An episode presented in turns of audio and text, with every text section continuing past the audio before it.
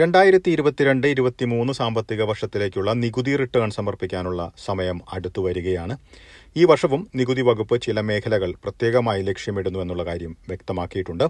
മെൽബണിൽ Taxman accounting and tax പ്രൊഫഷണൽസിൽ tax ഏജന്റായ ബൈജു മത്തായി വിശദീകരിക്കുന്നു. എസ് ബി എസ് മലയാളം പോഡ്കാസ്റ്റുമായി ഡെലിസ് പോൾ.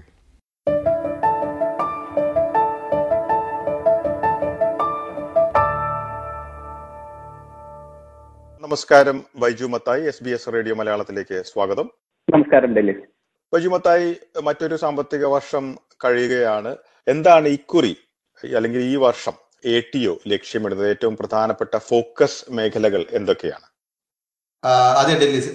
നമ്മൾ രണ്ടായിരത്തി ഇരുപത്തി മൂന്ന് ജൂലൈ ഒന്നാം തീയതിയോടുകൂടി പുതിയൊരു സാമ്പത്തിക വർഷത്തിലേക്ക് പ്രവേശിക്കുകയാണ്. മൂന്ന് ഏരിയയാണ് എ ടി ഒ ഇപ്രാവശ്യം ഫോക്കസ് ചെയ്യുന്നതായിട്ട് പ്രഖ്യാപിച്ചിരിക്കുന്നത്. ഒന്നാമതായിട്ട് റെന്റൽ പ്രോപ്പർട്ടി ഇൻകവും എക്സ്പെൻസുകളും ടാക്സ് റിട്ടേണിൽ ക്ലെയിം ചെയ്യുന്നവർക്ക് ആ ഏരിയ ഏറ്റവും ഏറ്റവും സുപ്രധാനമായി ശ്രദ്ധിക്കുന്ന ഒരു വർഷമാണിത് എന്ന് അറിയിച്ചിട്ടുണ്ട്. രണ്ടാമത് എല്ലാ വർഷത്തെയും പോലെ തന്നെ വർക്ക് റിലേറ്റഡ് എക്സ്പെൻസ് ക്ലെയിമുകൾ ജോലി സംബന്ധമായി നമുക്ക് വരുന്ന ചെലവുകൾ ടാക്സ് റിട്ടേണിൽ ക്ലെയിം ചെയ്യുന്നത് ഒരുവിധം എല്ലാ ടാക്സ് പേയേഴ്സും ക്ലെയിം ചെയ്യുന്ന ഒരു ഏരിയ ആണ്. അതിലെ തെറ്റുകളിലും ഏറ്റവും ചില പ്രത്യേക അതിലെ തന്നെ അത് ഒരു വാസ്റ്റ് ഏരിയ ആണ്. അതിലെ തന്നെ ചില പ്രത്യേക മേഖലകൾ ഈ വർഷം ഏറ്റവും ശ്രദ്ധിക്കുമെന്ന് അറിയിച്ചിട്ടുണ്ട്. അതുപോലെ മൂന്നാമതായി ക്യാപിറ്റൽ ഗെയിൻ ടാക്സ് കൂടെ ഈ വർഷം ഏറ്റവും പ്രത്യേക ശ്രദ്ധയിൽ വരുന്ന മേഖലയാണെന്ന് അറിയിച്ചിട്ടുണ്ട്. ബൈജുമത്ത ഇപ്പോൾ മൂന്ന് മേഖലകളാണല്ലോ ചൂണ്ടിക്കാട്ടി. ഇതിൽ ആദ്യത്തെ മേഖല നമുക്ക് ആദ്യം നോക്കാം. റെന്റൽ പ്രോപ്പർട്ടികളുടെ കാര്യത്തിൽ. ഇക്കാര്യത്തിൽ എന്തെല്ലാമാണ് ശ്രദ്ധിക്കേണ്ടത്? ഏതെല്ലാം തരത്തിലുള്ള അബദ്ധങ്ങളാണ് പതിവായിട്ട് കണ്ടിട്ടുള്ളത്? ഡൽഹി എറ്റിയുടെ ഇൻകം ടാക്സ് റിവ്യൂ ഡേറ്റ വെച്ചിട്ട് കഴിഞ്ഞ വർഷങ്ങളിലെ സ്റ്റാറ്റസ് വെച്ച് എറ്റിയോ പറയുന്നത് പത്തിൽ ഒൻപത് ടാക്സ് റിട്ടേണിലും അതായത് തൊണ്ണൂറ് ശതമാനം ടാക്സ് റിട്ടേണിലും റെന്റൽ പ്രോപ്പർട്ടിയുമായി ഉള്ള ഇൻകവും എക്സ്പെൻസും റിപ്പോർട്ട് ചെയ്യുന്ന ടാക്സ് റിട്ടേണുകളിലും എറർ കാണിക്കുന്നു എന്നുള്ള ഒരു സിഗ്നിഫിക്കന്റ് ആയ ഡേറ്റയാണ് എറ്റിഒ പറയുന്നത്. അപ്പോൾ അതിനകത്ത് വരുന്ന മെയിനായിട്ടുള്ള എറേഴ്സ് എന്തൊക്കെയാണെന്ന് ചോദിച്ചാൽ ഒന്ന് റെന്റൽ പ്രോപ്പർട്ടിയിൽ നിന്ന് കിട്ടുന്ന ഇൻകം കൃത്യമായും അല്ലെങ്കിൽ എല്ലാ ഇൻകവും റിപ്പോർട്ട് ചെയ്യപ്പെടാതിരിക്കുന്ന കാര്യം ശ്രദ്ധയിൽപ്പെടുന്നു. രണ്ടാമത് പലപ്പോഴും റെന്റൽ പ്രോപ്പർട്ടിയുമായിട്ട് അല്ലെങ്കിൽ റെന്റിന് കൊടുക്കുന്ന ആ വീടിന്റെ ചെലവുകൾ ക്ലെയിം ചെയ്യുന്നത് ഓവർ ക്ലെയിം ആയി പോകുന്നുണ്ട്. എന്ത് ക്ലെയിം ചെയ്യാം എന്ത് ക്ലെയിം ചെയ്തുകൂടാ എന്നറിയാത്തത് വ്യാപകമായിട്ട് ഓവർ ക്ലെയിമിൽ അത് അവസാനിക്കുന്നു എന്ന് ഏറ്റവും ശ്രദ്ധിക്കുന്നു. മൂന്നാമത് ഇപ്പോൾ പ്രോപ്പർട്ടിയിൽ ആ പ്രോപ്പർട്ടിയുമായിട്ട് നേരിട്ട് റിലേറ്റ് ചെയ്യപ്പെടാത്ത എക്സ്പെൻസുകൾ പ്രത്യേകിച്ച് ഒരു ടാക്സ് പെയറിന് സ്വന്തമായിട്ട് താമസിക്കുന്ന വീടുകൾ ഉണ്ടാവാം അല്ലെങ്കിൽ പേഴ്സണൽ എക്സ്പെൻസ് ചില സമയത്ത് റെന്റൽ പ്രോപ്പർട്ടിയോടുള്ള ബന്ധത്തിൽ വരുന്നുണ്ട്. അത് റെന്റൽ പ്രോപ്പർട്ടിയുമായിട്ടുള്ള ബന്ധത്തിൽ ക്ലെയിം ചെയ്യുന്നു ടാക്സ് ഡിഡക്റ്റ് ചെയ്യുന്നതായിട്ട് ശ്രദ്ധിക്കുന്നുണ്ട് ശ്രദ്ധിക്കപ്പെട്ടിട്ടുണ്ട്. അതുകൊണ്ട് ഇങ്ങനെയുള്ള കാൽക്കുലേഷനുകളിൽ ഏറ്റവും ആ മീഡിയ റിലീസിൽ എടുത്തു പറഞ്ഞിട്ടുണ്ട്. ലോണിന്റെ ഒരു ഒരു ഇൻവെസ്റ്റ്മെന്റ് പ്രോപ്പർട്ടിക്ക് പൊതുവേ നമുക്കൊരു ലോൺ കാണാറുണ്ട്. അതിന്റെ ഇൻട്രസ്റ്റ് ടാക്സിൽ ക്ലെയിം ചെയ്യാവുന്ന ഒരു കാര്യമാണ്. പക്ഷേ ഈ ലോണിന്റെ പലിശ നമ്മൾ ക്ലെയിം ചെയ്യുമ്പോൾ മിക്കപ്പോഴും ഈ ബോറോ ചെയ്ത ഫണ്ട് മൊത്തമായിട്ട് ഇൻവെസ്റ്റ്മെന്റ് പ്രോപ്പർട്ടി ബിൽഡ് ചെയ്യുന്നതിനോ അല്ലെങ്കിൽ വാങ്ങുന്നതിനോ അല്ലെങ്കിൽ അതിലൊരു ഇംപ്രൂവ്മെന്റ് അതിലൊരു അഡീഷണൽ വർക്ക് ചെയ്യുന്നതിനോ ഉപയോഗിച്ച ഫണ്ടിന്റെ ഇൻട്രസ്റ്റ് മാത്രമേ പലിശ മാത്രമേ നമുക്ക് ടാക്സിൽ ക്ലെയിം ചെയ്യാൻ എലിജിബിൾ ഉള്ളൂ. പലപ്പോഴും സംഭവിക്കുന്ന തെറ്റ് എന്താണെന്ന് ചോദിച്ചാൽ ഈ എടുത്ത് ബോറോ ചെയ്തിരിക്കുന്ന മണിയിൽ കുറച്ച് ടാക്സ് പെയർ അദ്ദേഹത്തിന്റെ പേഴ്സണൽ ആവശ്യത്തിന് യൂസ് ചെയ്തിട്ടുണ്ടാവാം. ചിലപ്പോൾ ഒരു കാർ വാങ്ങാൻ അതിൽ നിന്ന് ബോറോ ചെയ്തിട്ടുണ്ടാവാം. അല്ലെങ്കിൽ ഹോളിഡേക്ക് പോകുന്നതിന് എക്സ്ട്രാ പൈസ അതിൽ നിന്ന് ബോറോ ചെയ്ത് ഫണ്ട് യൂസ് ചെയ്തിട്ടുണ്ടാവാം. അല്ലെങ്കിൽ ചില സമയത്ത് ലോണുകൾ ടോപ്പ് അപ്പ് ചെയ്യുക റീഫൈനാൻസ് ചെയ്യുമ്പോൾ അവർ ആ ലോൺ എമൗണ്ട് അല്പം വർദ്ധിപ്പിക്കുകയും അത് ആ പണം മറ്റ് ഇൻവെസ്റ്റ്മെന്റ് പ്രോപ്പർട്ടിയിലേക്ക് അല്ലാതെ മറ്റ് ആവശ്യങ്ങൾക്ക് ഉപയോഗിക്കുകയും ചെയ്യുകയും. പക്ഷേ ഈ പ്രോപ്പർട്ടിയിൽ ടാക്സ് ക്ലെയിം വരുമ്പോൾ ഈ ലോണിന്റെ ഇൻട്രസ്റ്റ് ഫുള്ളായിട്ട് ക്ലെയിം ചെയ്യുകയും ചെയ്യുന്നത് എറ്റിയുടെ ശ്രദ്ധയിൽ പ്രത്യേകം പെട്ടിരിക്കുന്നു എന്ന് അവർ പറയുന്നു. അപ്രകാരമുള്ള ക്ലെയിം അലൗഡ് അല്ല. എറ്റിഒ കഴിഞ്ഞ വർഷം ഒരു വളരെ വലിയ ഒരു investment property loan data matching program recent ആയിട്ട് അനൗൺസ് ചെയ്തിരിക്കുകയാണ് സ്റ്റാർട്ട് ചെയ്തിരിക്കുകയാണ്. അതായത് എ ടി ഒ ഇപ്രകാരം ഓരോരുത്തരുടെയും പേരിലുള്ള ഇൻവെസ്റ്റ്മെന്റ് പ്രോപ്പർട്ടി ലോൺ അതിന്റെ ഡേറ്റ ലോൺ എമൗണ്ട് ഓരോ വർഷത്തെയും എത്രയാണ് പലിശ അത് പലിശ കൂടാതെയുള്ള മറ്റ് ബോറോയിങ് എക്സ്പെൻസുകൾ എത്രയാണ് എന്നുള്ള ഡേറ്റ ബാങ്കുകളിൽ നിന്നും മറ്റ് സോഴ്സുകളിൽ നിന്നും എ ടി ഒ കളക്ട് ചെയ്തിട്ട് ഓരോ വ്യക്തിയും ലോഡ് ചെയ്യുന്ന ടാക്സ് റിട്ടേണുമായിട്ട് അത് ഒത്തു നോക്കുന്ന ഒരു data matching program A T O launch ചെയ്തിട്ടുണ്ട്.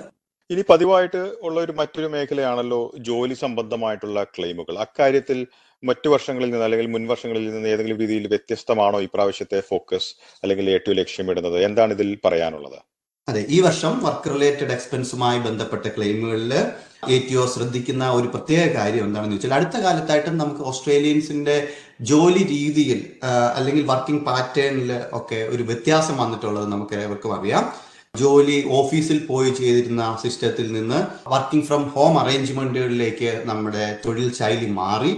അതിനുശേഷം കോവിഡിന് ശേഷമായപ്പോഴും എന്നാൽ ഫുള്ളി വർക്ക് ഫ്രം ഹോം അല്ല പകരം ഓഫീസിലും വീട്ടിലുമായിട്ട് ഒരു ഹൈബ്രിഡ് വർക്ക് കൾച്ചറിലേക്ക് സ്ലോലി മാറി വരികയാണ് അല്ലെങ്കിൽ മാറിയിട്ടുണ്ട്. ഇതിനനുസരിച്ചുള്ള വ്യത്യാസം ഓരോ വ്യക്തിയും അവരുടെ ടാക്സ് റിട്ടേൺ ലോഡ്ജ് ചെയ്യുമ്പോൾ അതിൽ എക്സ്പെൻസ് ഡേറ്റയിലും എ പ്രതീക്ഷിക്കുന്നുണ്ട്. അതായത് വർക്ക് ഫ്രം ഹോം എക്സ്പെൻസ് അല്ലെങ്കിൽ വർക്ക് ട്രാവലുകൾ അതുപോലെ യൂണിഫോം ലോണ്ടറി അങ്ങനെയുള്ള എക്സ്പെൻസുകൾ ഈ മൂന്ന് മേഖലകളിൽ ഇപ്രകാരമുള്ള വർക്ക് സ്റ്റൈലിലുള്ള വ്യത്യാസം അല്ലെങ്കിൽ വർക്കിംഗ് പാറ്റേണിലുള്ള വ്യത്യാസം തീർച്ചയായിട്ടും ഓരോ വ്യക്തിയുടെയും ടാക്സ് റിട്ടേണിൽ എക്സ്പെക്ട് ചെയ്യുന്നുണ്ട്. വീട്ടിൽ നിന്ന് കൂടുതലായി ജോലി ചെയ്യുന്ന ഒരാൾക്ക് ഏറ്റവും വർക്കുമായി ബന്ധപ്പെട്ട യാത്ര ചെലവുകളോ യൂണിഫോം ചെലവുകളോ ചെലവുകളോ എക്സ്പെക്ട് ചെയ്യുന്നില്ല.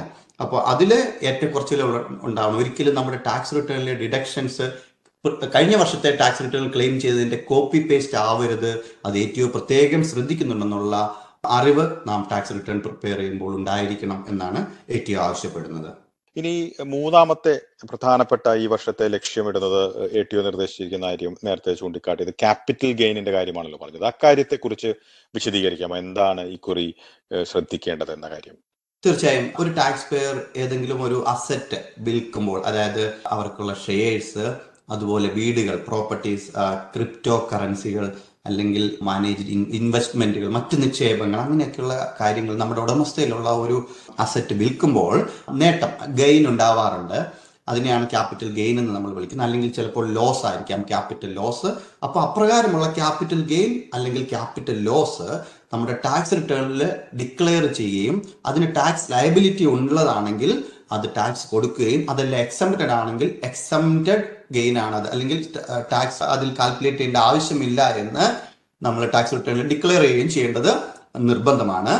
പലപ്പോഴും പലയിടങ്ങളിലും ഇത് വിട്ടുപോകുന്നത് ശ്രദ്ധിക്കാറുണ്ട്. അതുകൊണ്ട് ഏറ്റവും പ്രത്യേകം ടാക്സ് നോട്ടിഫിക്കേഷൻ ഓരോ വർഷം നിങ്ങളുടെ പേരിൽ ഇപ്രകാരം ഒരു പ്രോപ്പർട്ടിയുടെ സെയിലുണ്ട് ഇങ്ങനെ ഷെയറിന്റെ സെയിലുണ്ട് അല്ലെങ്കിൽ ക്രിപ്റ്റോ കറൻസിയിൽ നിങ്ങളുടെ സെയിലുണ്ട് എന്ന് നമുക്ക് ഏറ്റവും തന്നെ റിപ്പോർട്ട് തരാറുണ്ട്. ഇത് തീർച്ചയായിട്ടും നിങ്ങളുടെ ടാക്സ് റിട്ടേണിൽ ഇൻക്ലൂഡ് ചെയ്യാൻ ശ്രദ്ധിക്കുക എന്നൊരു നോട്ടിഫിക്കേഷൻ കഴിഞ്ഞ വർഷങ്ങൾ ചെയ്തിരുന്നു.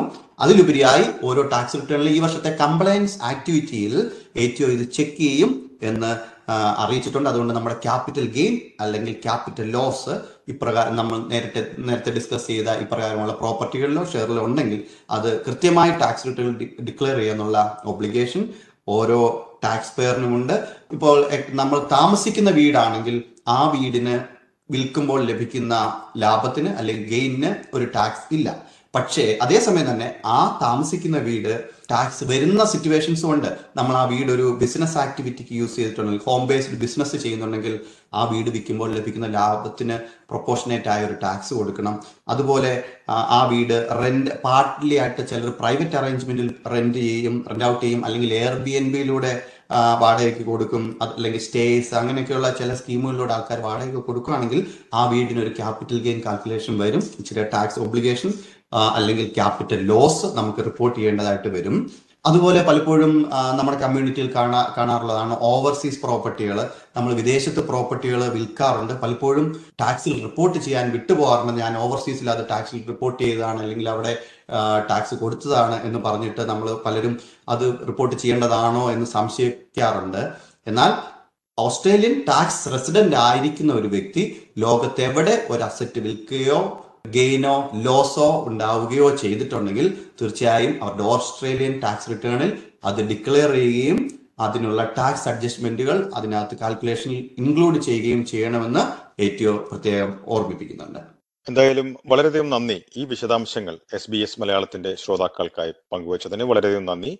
ബൈജു മത്തായി. നന്ദി ഡിലേസ്.